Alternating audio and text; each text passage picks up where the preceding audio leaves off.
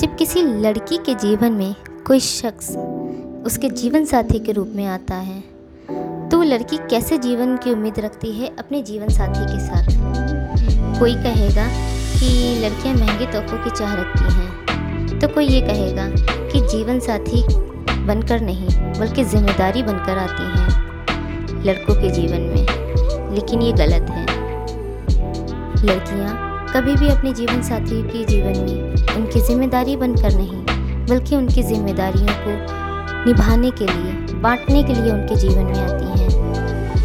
तो एक लड़की अपने जीवन साथी के साथ कैसे जीवन की उम्मीद करती है, उसे मैं नेहा एक कविता के माध्यम से रखती हूँ। कविता कुछ इस तरह से है कि है, सम्मान की चाह मुझे प्रेम से ज़्यादा तुम मुझे सम्मान भरपूर दिया करना। जब भी मैं तुमसे रूठूं, मुझे तोहफे नहीं। मेरे साथ बस कुछ वक्त बिता लिया करना। मेरी गलतियों को बेशक माफ़ मत करना, पर नाराज़गी भी बहुत देर मत रखना। कभी चुभे हमारा, बर्ताव तुम्हें तो बस शालीनता से बता दिया करना। मैं तुम्हारी किसी बात को नकारूं तो दिल पर मत लिया करना। ना कहने की वजह को तुम पूछ ज़रूर लिया करना। हक बेशक है एक दूसरे पर हम दोनों को हक से वो हक जता लिया करना।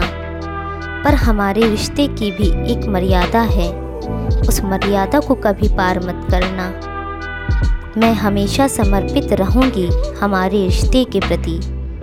तुम उस समर्पण का भी सम्मान करना, जो कभी आए दूरियाँ हमारे दरमिया मिलकर उन दूरियों को कम करने का विचार करना।